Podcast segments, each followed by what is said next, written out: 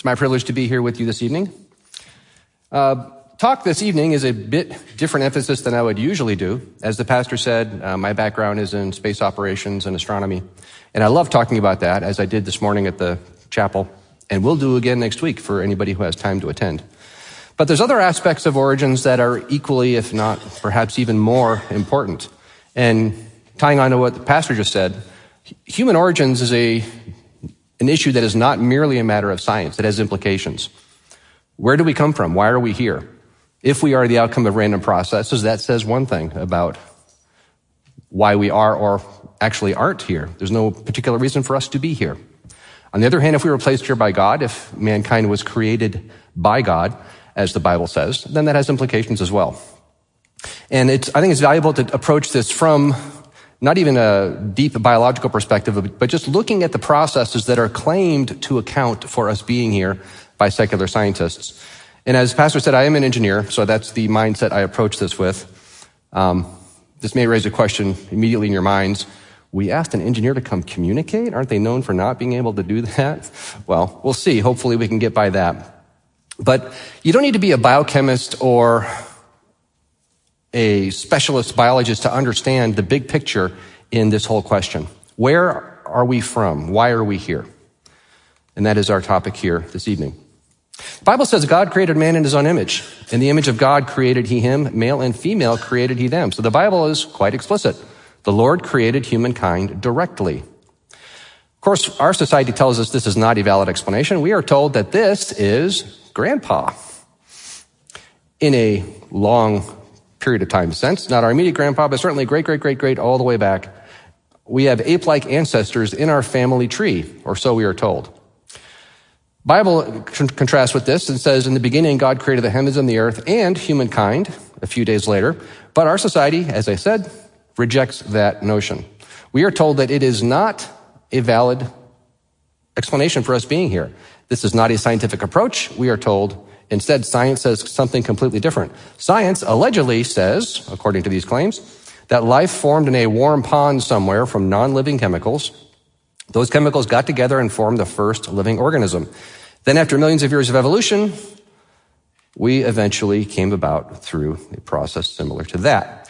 And does this really match what we see? Well, little diagrams like this are perhaps interesting and amusing in some of the things they portray. But is this actually the truth? Does human origins have this process behind it?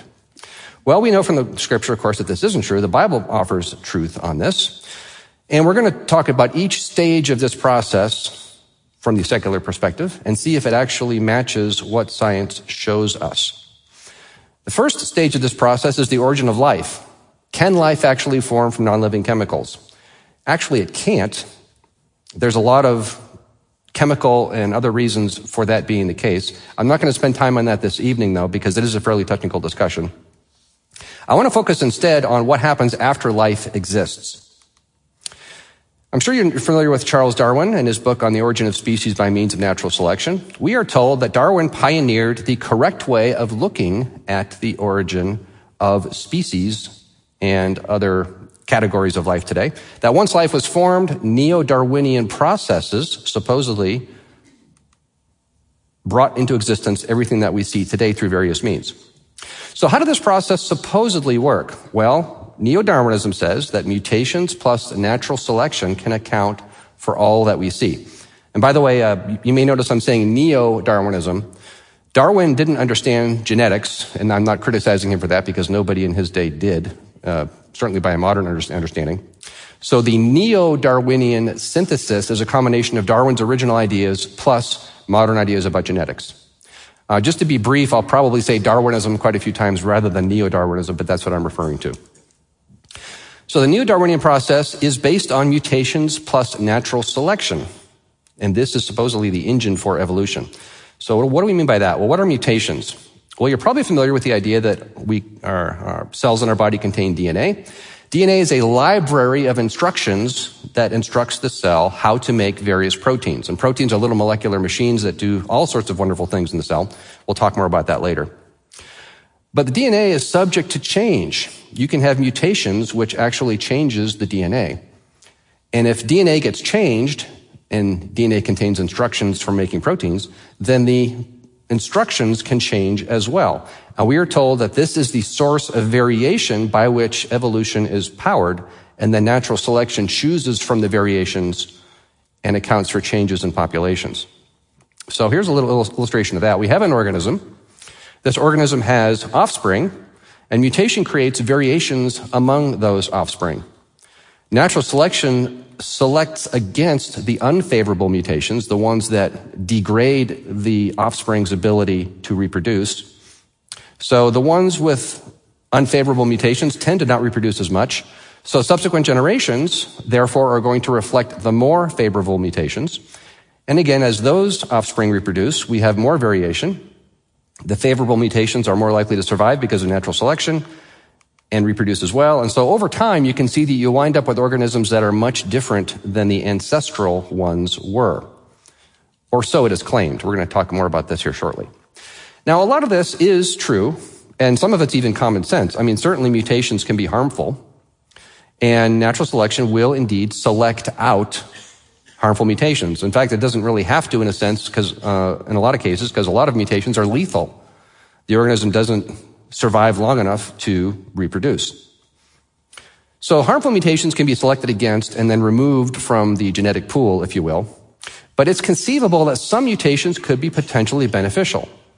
For example, it's, and this is just a hypothetical example, let's say red hair made a person more attractive.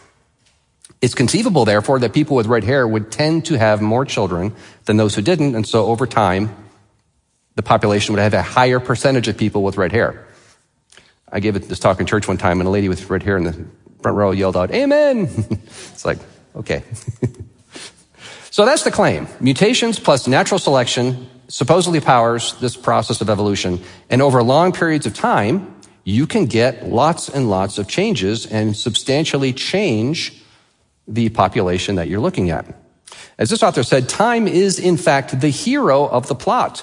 Given so much time, the impossible becomes possible, the possible probable, and the probable virtually certain. One has only to wait. Time itself performs the miracles. Almost deifying time here, aren't they?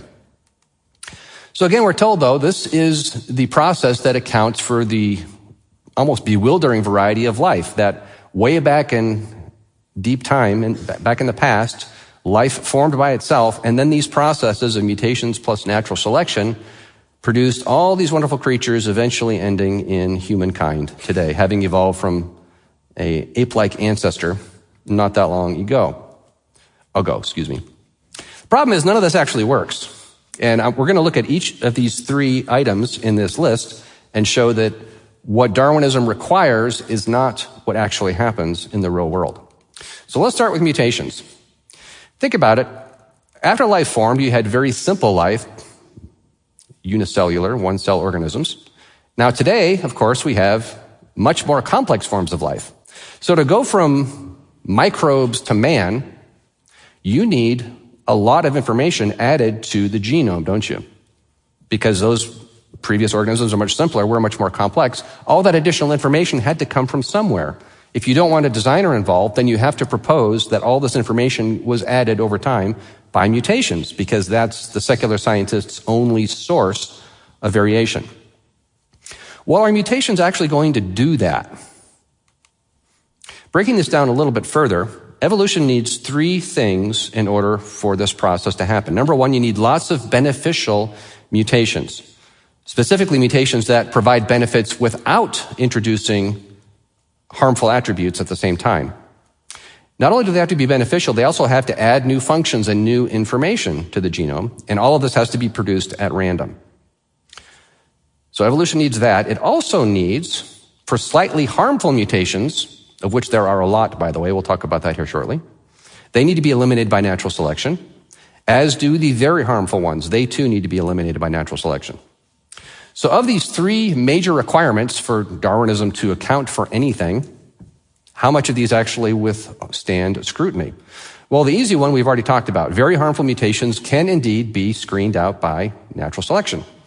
Uh, some mutations are very detrimental to the organism's ability to reproduce. I'm showing you here some parakeets, or budgies as they're called elsewhere in the world. Uh, as an example of this, budgies suffer from something called the feather duster mutation, where they have uncontrolled growth of feathers. This makes it very difficult for the creatures to live and certainly to reproduce. So these mutations will tend to be removed fairly quickly from their genetic pool. So indeed, very harmful mutations will actually be eliminated by natural selection. That's fairly clear. What about these other two requirements? What about beneficial mutations? Do we see mutations that are beneficial and also not harmful? Well, this is a lot more difficult to show from the secular scientist perspective. Genetic information tends to be multifaceted in that the same portion of D N A will be read multiple times in different ways to produce different proteins. That means when you change the information to change one aspect uh, of a protein that's being produced, you will also affect others, and it tends to be harmful. So as an example, the, the mutations that produce red hair, whether or not they're beneficial, as I uh, proposed a moment ago, they are definitely harmful. For example, red hair increases the risk of melanoma. It's equal to twenty-one years of additional sun exposure to people who have it. So even if this mutation did make it more likely for them to find a mate, at the same time, it's harming their ability to survive. And there's a lot of examples of this. When you tweak D N A a little bit, you may get one small change in one aspect of an organism, but you'll also get a very large change in a completely unrelated aspect of that organism. Another example is sickle cell anemia. This is found in, uh, commonly in a few places of the world, typically where there's a high incidence of malaria. Now, sickle cell anemia actually is beneficial in those areas because it tends to protect people against malaria, which is why a lot of people there tend to have it. But it's still an overall loss of function. It's actually a disease in its own right. So this is an example of a mutation that's beneficial in one limited aspect, but still has harmful aspects to it, and is also reflecting a loss of information for the organism rather than a gain. We see this also in antibiotic resistance. You probably heard that various bacteria or diseases are evolving resistance against many of our antibiotics. Well, that's true, but that's not because they're getting better. In many cases, it's actually because they're getting worse. So what do I mean by that? Well, in any population of bacteria, you're going to have a variety of characteristics due to a variety of mutations within that population. And a lot of our antibiotics will attack bacteria along specific pathways. So you might kill all the bacteria that uh, are ingesting and metabolizing a specific nutrient, for example. That's the pathway that the antibiotic attacks. Well, bacteria who have lost the ability to metabolize that nutrient because of a mutation will be immune to the antibiotic, won't it? So when you have a large population of bacteria, you introduce this antibiotic, it'll kill most of the normal ones, and it's only the ones with this otherwise harmful detrimental mutation that will survive. They then have no competition because all the other ones died, and so they will reproduce, and the new population will have this resistance. But that's not a gain of information in this population. It's actually a loss of information. So we see lots of examples of this. So many times you have things like this that are claimed to be proof of this overall Darwinian process of evolution, when it's actually the opposite of what evolution requires. As is this example here. You sometimes hear about these fish that dwell in caves that have lost their eyesight, and that's claimed to be evidence of evolution. Well, it is perhaps an example of natural selection, because there's a slight advantage to not having eyes when you don't need them. You know, in a dark cave, there's no light, so having eyes doesn't do you any good. And it actually does you a little bit of harm because it's an additional pathway for infection and other things. So it's beneficial to the, for the fish to lose their eyes, but is that an example of onwards and upwards evolution? No, they're losing capabilities. They're losing these important traits.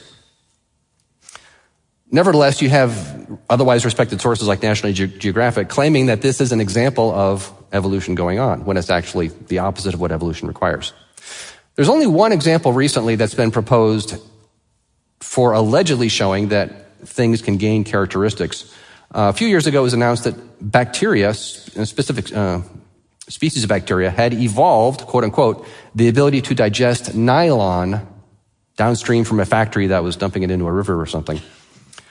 That's possibly an addition of function, which would be a very rare discovery, as we've said. but not necessarily the result of neo-Darwinian processes. People have pointed out that the odds of this capability evolving as a result, result of man, uh, random mutations would be one out of ten to the twelve power. So one with twelve zeros out of it, one out of that number is the odds of this happening by chance.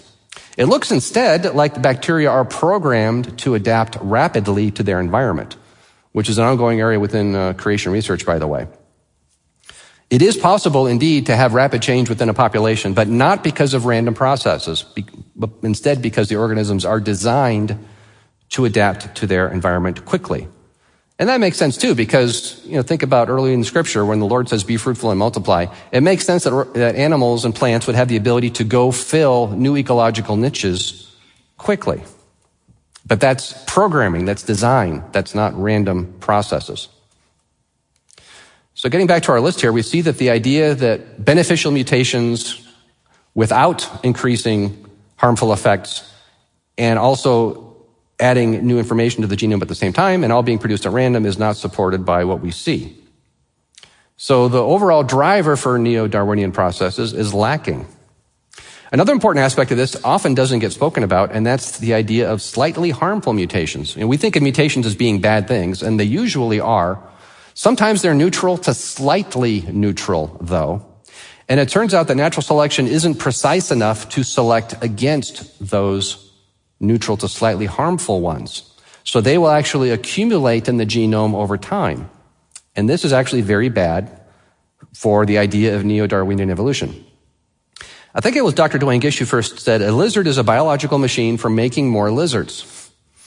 And it's very well designed to do that. Now, if you start changing the instructions and tinkering with the programming, so to speak, you're probably not going to get a better lizard, lizard as a result. You're going to get one that doesn't operate as well. And although the very harmful mutations can be removed, as we said, turns out natural selection can't eliminate the ones that are only slightly harmful, and they will accumulate over time. This is called genetic load. And a scientist named Doctor John Sanford has done a lot of work on this and wrote a whole book on the subject. He's even studied this in the human population, and it turns out that we aren't evolving upwards and onwards and getting better. We're actually getting worse over time because of this. On average, every generation of people has about sixty to one hundred mutations compared to their parents. So we aren't getting better, we're getting worse. And if you do the math on this, he, he actually built a, a simulator that um, it's called Mendel's Accountant. You can go tinker with it if you like, it's online. You can change various variables like uh, the size of the initial population, how many children per couple, and all these other sorts of things. You can't actually show that this will ever stop. You can slow it down a bit depending on the numbers you use in the simulation. But regardless of the numbers that are chosen, we are getting worse instead of better, and eventually our genetic viability is going to fall off a cliff, so to speak. We don't know when that will be because the numbers aren't uh, precise enough. But point is, even within the human population, we're going the opposite direction from what neo-Darwinism would need because of these slightly harmful mutations that are accumulating over time rather than being eliminated. So you see, of the three requirements that neo-Darwinism needs, one of them, the common sense one, exists certainly, but the other two do not. And this is the primary mechanism for variation within this process, this proposed source of variation in life today. So mutations don't work. Doesn't provide what neo-Darwinism needs. What about the other two requirements? Well, natural selection in many cases actually works against this idea as well. Now, certainly it'll remove harmful mutations and such, as we already said, but to account for many situations where the onward and upward progress, so to speak, needs to be made, natural selection would actually prevent that from happening. One of my favorite examples is this pteranodon, a flying reptile often found in the rocks buried next to dinosaurs. Now, kind of hard to see in this picture here, but he had a very unusual wing structure. And by the way, this thing's the size of a small airplane. Think like a Cessna. So these could be very big creatures. And we know they're very successful creatures because we find lots of fossils and tracks and such in the geological record. But he had a very unusual wing structure. You see his fingers here. The leading edge of his wing is actually his pinky finger. And then the wing is this long flap of skin. He's also very well designed for flying. His bones were light. You can see his legs weren't really useful for walking so much, but very well designed as a flying creature. And again, very successful in doing that. Now, we are told that this creature evolved from a land-dwelling dinosaur, creature running around on all fours. So you started from a four-legged land dinosaur that had offspring that were slightly different than the parents, who had offspring that were slightly different than the parents, who had offspring that were slightly different, et cetera, until eventually you reached this guy. So you start with a land creature, you end with a flying creature, and you had little steps along the way, according to this story. So at some point, you went from a, a parent that could not fly to an offspring that could. So for the first time in this whole process, children were born, so to speak, that could fly for the first time. Think about the stages one or two before them, the generations right before them. What did they look like? Well, they weren't the four-legged land creatures anymore. They had evolved pinky fingers that are like six feet long, dragging along on the ground behind them, with big flaps of skin that aren't wings quite yet, stubby little legs that mean you can't get around very well because you're evolving into a flying creature, right? Now along comes a hungry predator looking for lunch. Who gets eaten and who gets away? Well, the one that didn't evolve is the one that gets away, and the one that gets turned into lunch is the one that isn't quite here yet, right? You, you see my point. This creature is very well adapted for flying, very well designed to do so. The land-dwelling dinosaur was very effective at doing that. But the ones in the middle would not be as good at surviving. So the survival of the fittest would actually prevent evolution from happening, right? On a large scale. We see some interesting examples even in the world today. One of my favorites here is butterflies. So butterflies have a really interesting life cycle. They start as little eggs, and then the eggs hatch and produce caterpillars. Then the caterpillars will spin a chrysalis, and inside the chrysalis, as we know, the caterpillar turns into a butterfly, which then emerges and does its butterfly thing. Now, a lot of a lot of us don't know, though, what happens inside the chrysalis. A caterpillar goes in, and a butterfly comes out. How do you go from a caterpillar to a butterfly? It's actually a fascinating process. The caterpillar releases enzymes that dissolves its body tissues. It turns itself into soup. So you have a chrysalis full of goo for a while, and then the goo forms into a butterfly. Think about that process. Is it possible to produce this step by step through this gradual evolutionary procedure? Because there's a variety of mutations that all have to be in place for this to happen from some ancestral creature, right? I mean, think about all the changes that are necessary. So you have a creature that evolves the ability to spin a chrysalis, but nothing else is in place yet.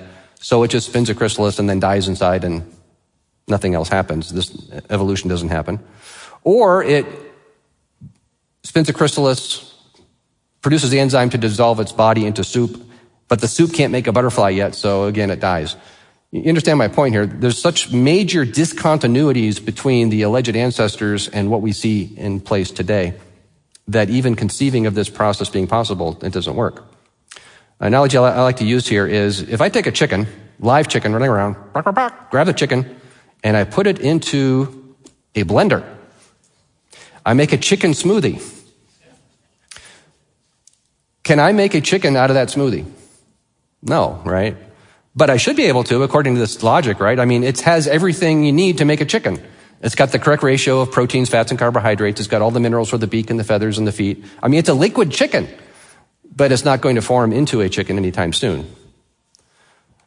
This is actually even more amazing than that because a caterpillar turns itself into something completely different. If I put a caterpillar into a blender, uh, I wouldn't be able to make a butterfly from the product of that, but yet the Lord did. So how do we account for something like this, given that natural selection is apparently a real thing, in, uh, at least in a limited sense? Natural selection would prevent creatures from evolving such complicated life cycles as the butterfly has. And there's lots of other examples we could talk about.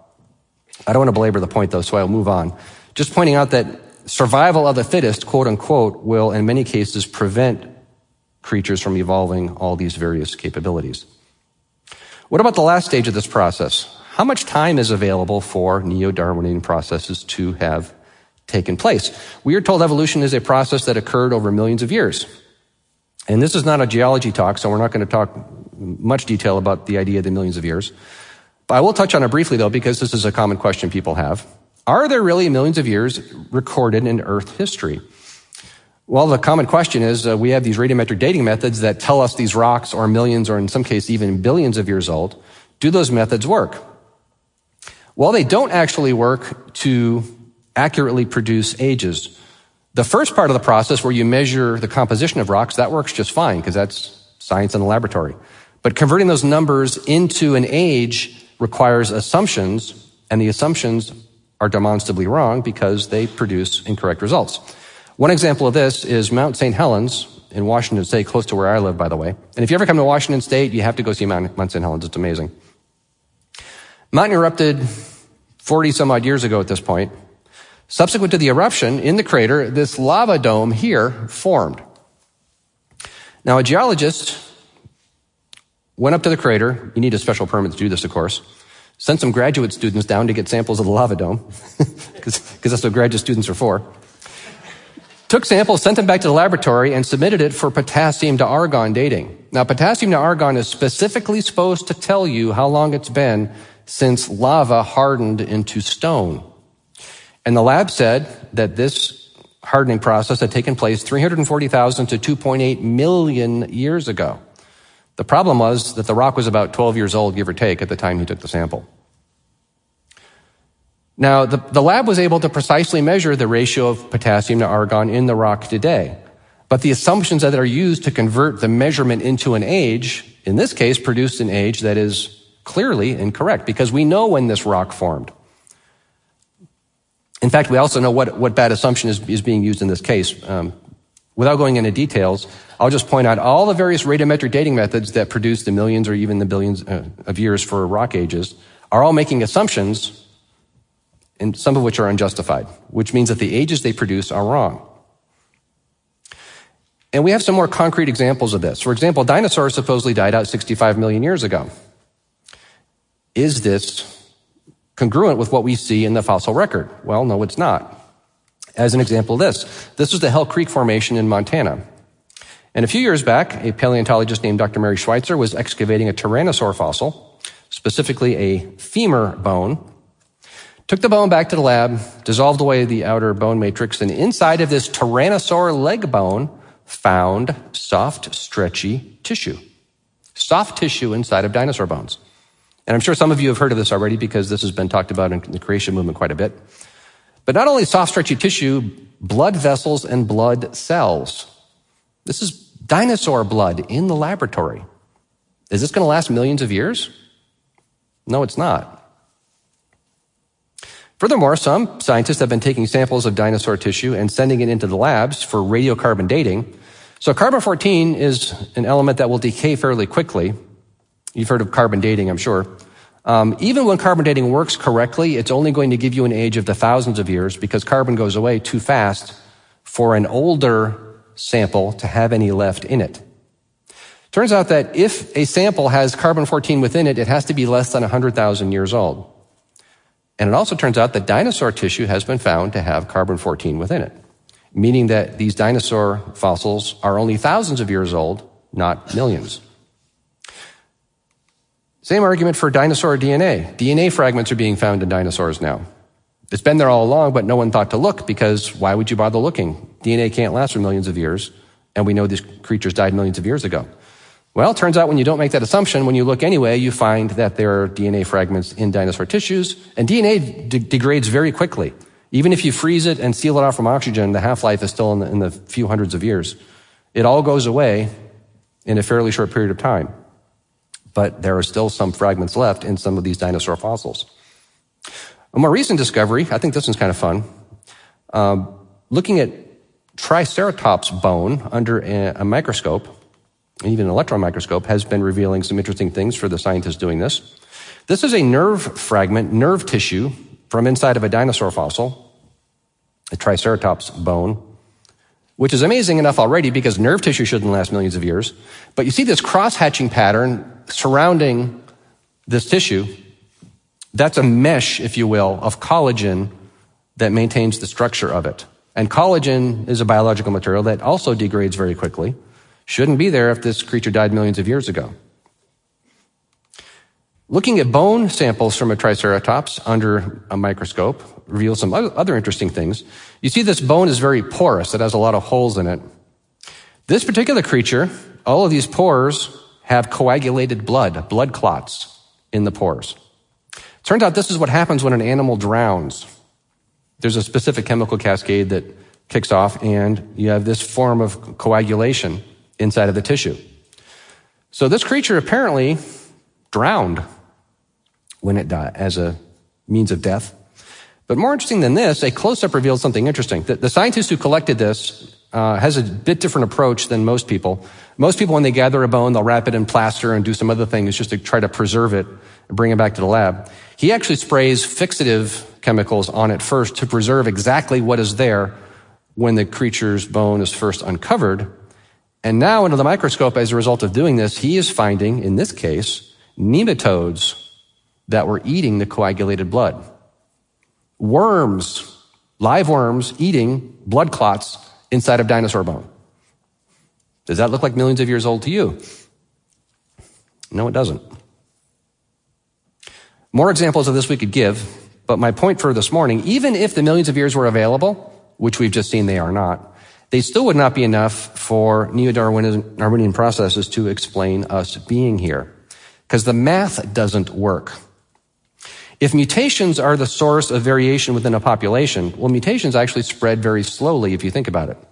For example, let's say tomorrow morning at a hospital in Chicago, some child is born that has several mutations that are going to make him a genetic Superman when he gets older. He's going to be more intelligent and more physically fit and whatever. At that moment, how many humans in the population have this wonderful new set of mutations? Well, just one, right?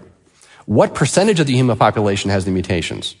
One out of seven point whatever billion people are in the world today.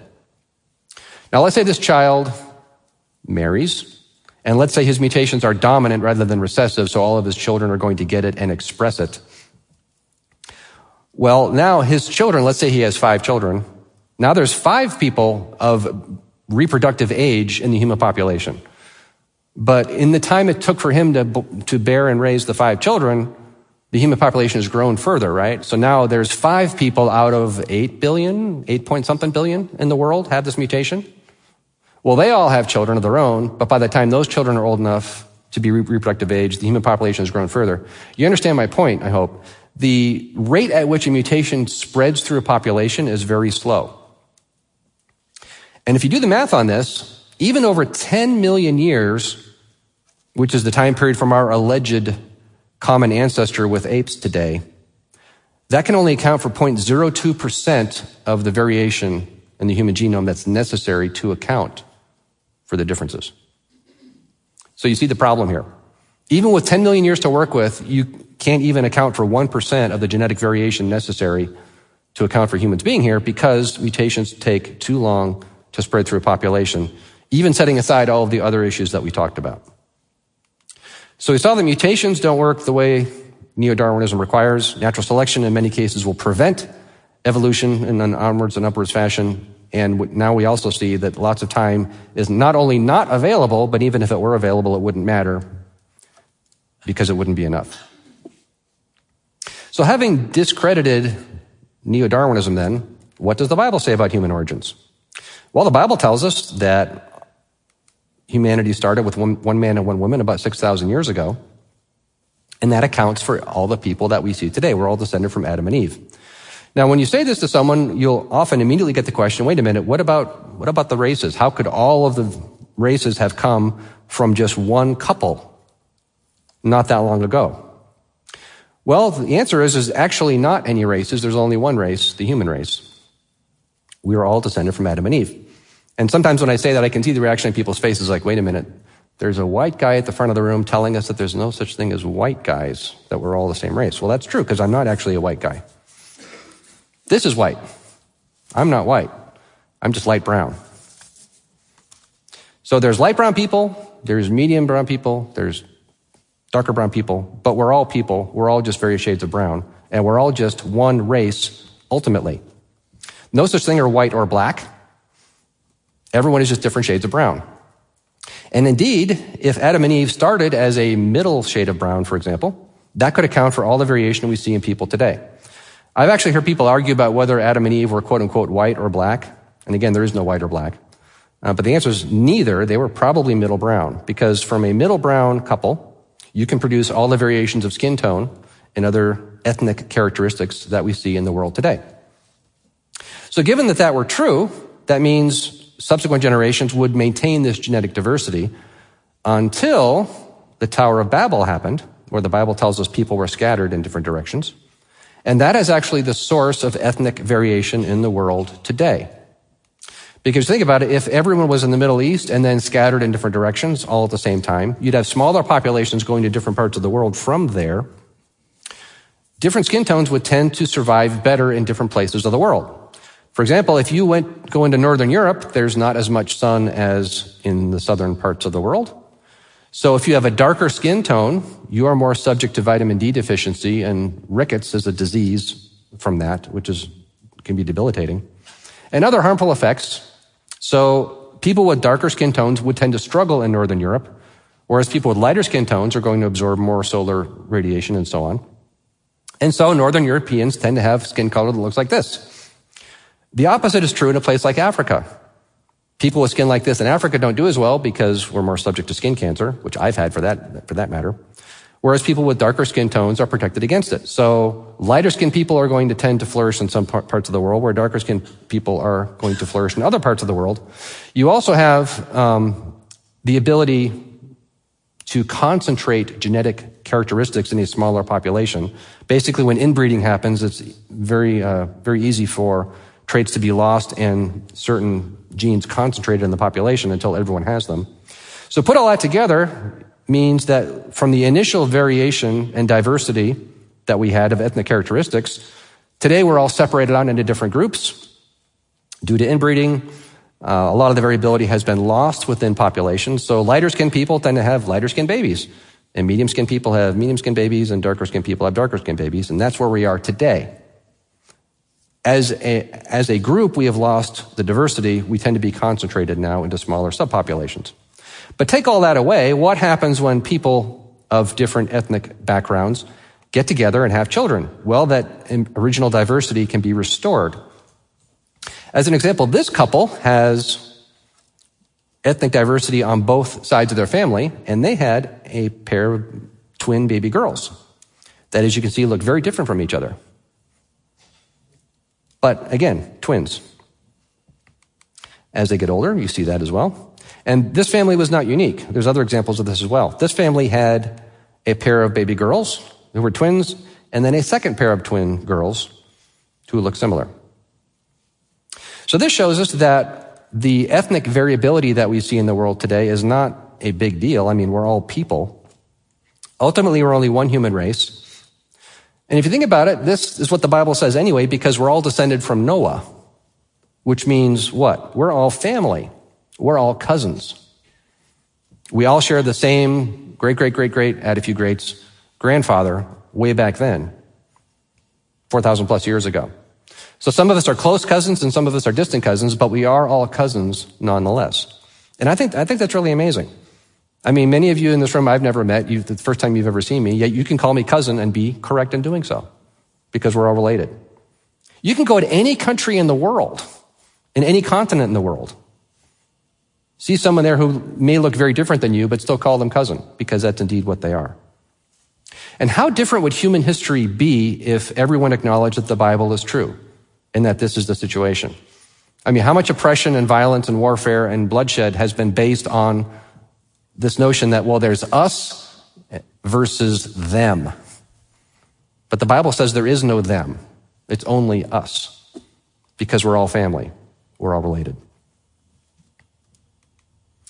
What about design within even our very bodies themselves? Psalm one thirty-nine says, I will praise thee, for I am fearfully and wonderfully made. Marvelous are thy works, and that my soul knoweth right well. We could have multiple presentations just on this one subject alone. The amazing complexity, bewildering complexity, some of which we don't even understand yet, inside even every cell of our body. As one example of this, this is an animation from Harvard University which is hardly known as a hotbed of creationist research, as you can imagine, um, showing what's, what goes on inside a single white blood cell. So you're seeing white blood cells rolling along inside a blood vessel. It adheres to the inside of the, uh, the blood vessel wall by proteins that act, in a sense, similar to Velcro, where they adhere to each other, but then they also release to allow the cell to roll along.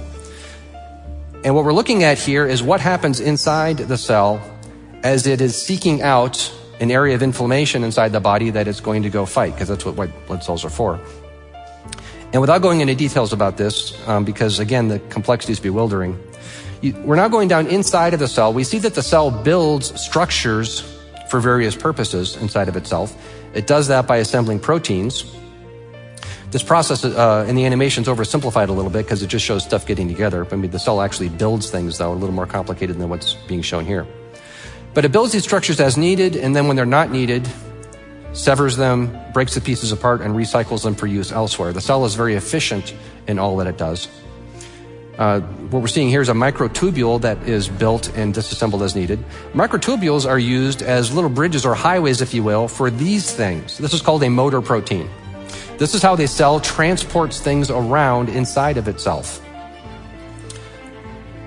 It assembles the vacuoles, those uh, large bag of proteins, if you will, to move around and travels on those microtubules. What we're seeing here is R N A that's come out of the nucleus of the cell. It was, uh, it, uh, the information on D N A inside the nucleus was copied onto R N A, which is then read, and the instructions are used to build proteins in various ways. Proteins are, we've all heard the word protein, but inside of a cell, proteins are molecular machines. Each one has a unique structure and a unique purpose. Again, bewildering complexity in a lot of this. I'm skimming a lot of, skipping over a lot of details. But everything you see in this animation is actually going on inside of your body right now, even this little guy, which is kind of fun. The only thing that the animators did for the purposes of this animation is to move things farther apart to make them more visible in the animation, but everything else shown is actually going on. So the motor protein has reached the outer membrane. It releases its cargo of proteins, which then assemble on these wrapped structures. And again, I'm skipping over a lot of detail. For that matter, the full version of this video is actually eight minutes long. Uh, the narration of it, every other word is multi-syllable. Very complicated things going on here. But all of this was necessary just so the white blood cell could stop and immediately then disassembles all of the structures inside of itself so it can slip through this juncture of other cells and go fight the inflammation that it just received the chemical signal for. So again, that's the short version of a much longer video. You see the levels of complexity of what's going on even inside our cells that, of course, we're all unaware of for the most part. And scientists are still trying to figure out a lot of what is going on. And, and some of those structures, the organelles and whatever, we know what it does. We don't know how it does it. So a fascinating area of research. Even this alone reflects multiple generations of researchers trying to understand what's going on in there. But you understand my point. Bewildering complexity, molecular machines, factories, all of this other stuff going on inside of our bodies. One last thing I want to talk about is getting back into genetics. The idea that we receive genetic information from our parents. We can actually use that to reveal some things about our ancestry. For example, in our nuclei of our, nuclei of our cells, you're probably aware that we have D N A, and that D N A comes from our parents, right? We inherit uh, genetic information from both sides of our family. Turns out we also have some D N A in our mitochondria, which are little organelles inside of our cells, the little power plants of the cell, if you will. Mitochondrial D N A does not come from our parents. It only comes from our mother because the egg has the mitochondria, not the sperm. So you got your mitochondrial D N A only from your mother. Where did she get hers from? Well, from her mother, who got it from her mother, and so on. Turns out there are slight variations in mitochondrial D N A across human populations, and people have been taking samples of genetic material from folks all over the world and assembling them into vast databases, and figuring out that we can actually reconstruct mitochondrial D N A from previous generations of women. What do I mean by that? Well, uh, I use an analogy here of the biblical text. If we have a passage in the Bible that all the ancient manuscripts agree on what it says, except for a small group of manuscripts, let's say in Eastern Turkey somewhere, that has a, a textual variation, that we can conclude that the original had what all the, the manuscripts have, and that a couple generations ago, some scribe in Eastern Turkey made a copying error, and so the copies made from that manuscript are the ones we have today reflecting the differences. My point is, though, by looking at all of the examples, we can know what previous generations actually had. We recognize this was an error, the original didn't have that, and so we can figure out what the original did have. Scientists are doing this with mitochondrial D N A. There are small clusters of mutations found in populations. We can recognize, well, okay, so two generations ago, a woman had this particular mutation in her mitochondrial D N A. Her descendants today now have it, but before her, generations before her did not have that. So from doing this, they're able to reconstruct generation after generation going into the past of mitochondrial D N A. And by doing that, we can figure out how many female ancestors everyone on Earth have. So the question is, how many ultimate female ancestors do all of us have? Well, the evolutionary story says we came out of Africa as a large population a long time ago. You would expect then there to be a substantial number of ultimate ancestors for us all. How many ultimate ancestors does female ancestors do we have according to the Bible? Of course, just one. Eve is the mother of all of us, right? According to mitochondrial D N A, how many ancestors, how many female ancestors do we all have? And the answer is one. Mitochondrial D N A has confirmed that everybody on the planet today is descended from one woman. How long ago did she live? Well, how would you figure that out? You would look at the number of mutations that each of us has on average and figure out how long it would take for that number of mutations to accumulate in the population. And the answer is about one hundred fifty to two hundred generations, so six to ten thousand years-ish. Not very long, and totally consistent with the biblical story. And I think this is amazing anyway. Think, think about this. We know what Eve's mitochondrial D N A was. I mean, I don't know. Just the concept of that blows me away. Similar things have been done with Y chromosomes. Every male on the planet has a Y chromosome. Got it from his father, who got it from his father, et cetera. Same logic applies. When you compare Y chromosomes across human populations, how many ultimate male ancestors are there for everyone? One. How long ago did he live? Again, one hundred fifty to two hundred generations, more or less. By the way, the evolutionists have named the woman that all of us are descended from mitochondrial Eve. They think they're being, you know, tongue-in-cheek. Uh, and the male ancestor that everyone shares is called Y chromosomal Adam. So they think they're using Adam and Eve in kind of a funny sense, but it's, it's reflective of the truth. Science confirms that we all come from one man and one woman one hundred fifty to two hundred generations ago. There's more to the story than this, by the way. We could actually talk about this for quite a while. Because when you look at the clusters of mutations in mitochondrial D N A, for example, not only are we all descended from one woman ultimately, but sometime after her, there were three women that all of us descend from. What does that remind you of? The wives of Shem, Ham, and Japheth. The Bible says that the very hairs of your head are all numbered. Now, for some of us, it's easier to count those than others. But every hair in your head is made of cells. All of those cells contain D N A. All that D N A confirms that you are a descendant of Adam and Eve. I think that's really cool. So neo-Darwinian processes are not responsible for our origins. We saw that you need mutations, you need beneficial mutations that add information, do not introduce harmful characteristics. We saw that biology does not supply those. That's not what we see in the world around us. We saw that natural selection will in many cases prevent onwards and upwards evolution from happening. We also saw that mutation, uh, excuse me, Darwinism requires lots of time.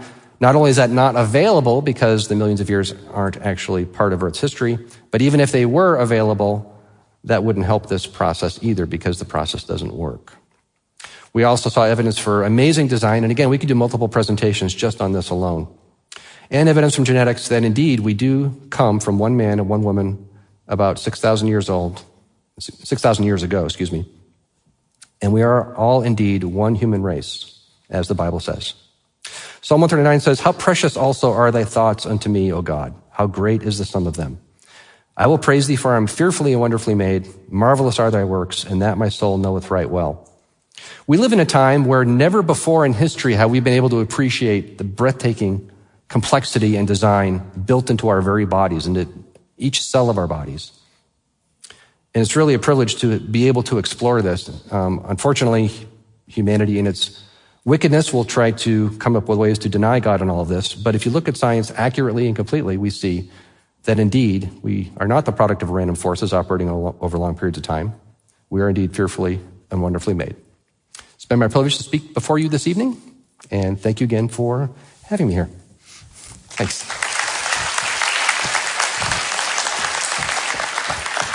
Thank you.